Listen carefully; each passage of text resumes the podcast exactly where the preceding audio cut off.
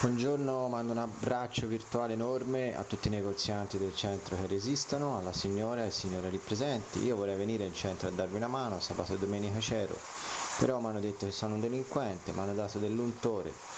Anche stamani Bennucci della regione ha detto che non bisogna venire in via Calzaioli in centro e quindi non ci vedrò più. Mi dispiace, ma rifatevela con quelli che ci comandano. Buona giornata.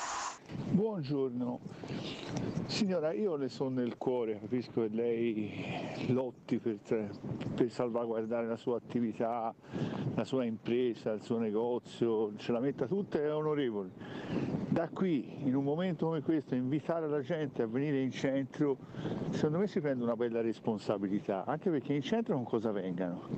È zona blu, quindi andiamo con mezzi pubblici, fino a ieri dicevano di evitare i mezzi pubblici, ma io io ho delle perplessità.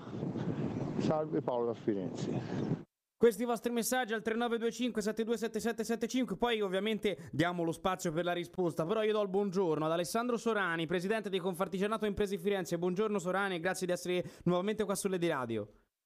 Buongiorno, buongiorno Vaz, buongiorno allora, allora, perché vi abbiamo contattato? Perché ci avete fatto vedere le casse vuote. Ora noi stiamo raccontando la storia di qualche negoziante che resiste in Port Santa Maria nonostante tenendo aperto il bancone, tenendo aperto ovviamente la Claire, direbbero a Milano, eh, però eh, il punto è che gli incassi sono pari a zero in queste eh, giornate di semi-lockdown. E le foto che avete eh, fatto vedere sono emblematiche perché di fatto anche per quelle attività che fino all'altro ieri, anche quando eravamo in zona gialla, potevano essere aperti, a maggior ragione quelle che da ieri sono aperte soprattutto nel centro storico, gli incassi sono drammatici, tanto che buona parte dei nostri associati sta valutando di, di, di, di chiudere comunque senza, senza aspettare quella imminente zona rossa che tutti noi auspichiamo, auspichiamo non arrivi, però la situazione è ovviamente, ovviamente drammatica. Però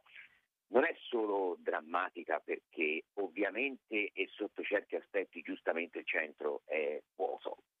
È drammatica perché non arrivano questi famosi ristori, parola orrenda, da parte del governo. Quindi è una doppia beffa, cioè costringerci a stare aperti sapendo avere alcuna, alcuna clientela, ma senza quei famosi ristori di cui il Premier si riempie la bocca in, nelle sue conferenze stampa, ma non, non, non abbiamo ancora visto niente.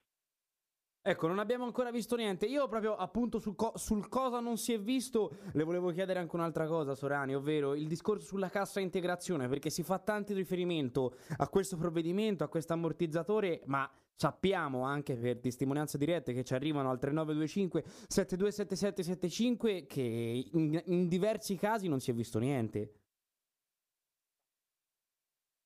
niente, in tanti casi si cominciano a vedere ora i pagamenti delle mensilità dei mesi pre-estivi, quindi di maggio, di maggio e giugno, e noi abbiamo la fortuna di rappresentare le piccole imprese che in tanti casi hanno la possibilità di poter anticipare la cassa integrazione ai loro dipendenti, che non sono dipendenti, sono persone come se fossero di famiglia, cioè un, un, un dipendente che lavora da un artigiano è una persona di famiglia e quindi l'imprenditore chiaramente si attiva in tutti i modi per riuscire a sostenerlo.